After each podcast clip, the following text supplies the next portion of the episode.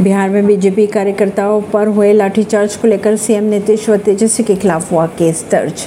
बिहार में विधानसभा मार्च के दौरान बीजेपी कार्यकर्ताओं पर हुए लाठीचार्ज मामले को लेकर मुख्यमंत्री नीतीश कुमार व डिप्टी सीएम तेजस्वी यादव व जिम्मेदार पुलिस पदाधिकारियों के खिलाफ पटना सिविल कोर्ट में केस किया गया है दर्ज। प्रदेश अध्यक्ष लाजवंती देवी ने मामले में विभिन्न धाराओं में सभी के खिलाफ केस दर्ज करवाया है। परवीन सिंह नई दिल्ली से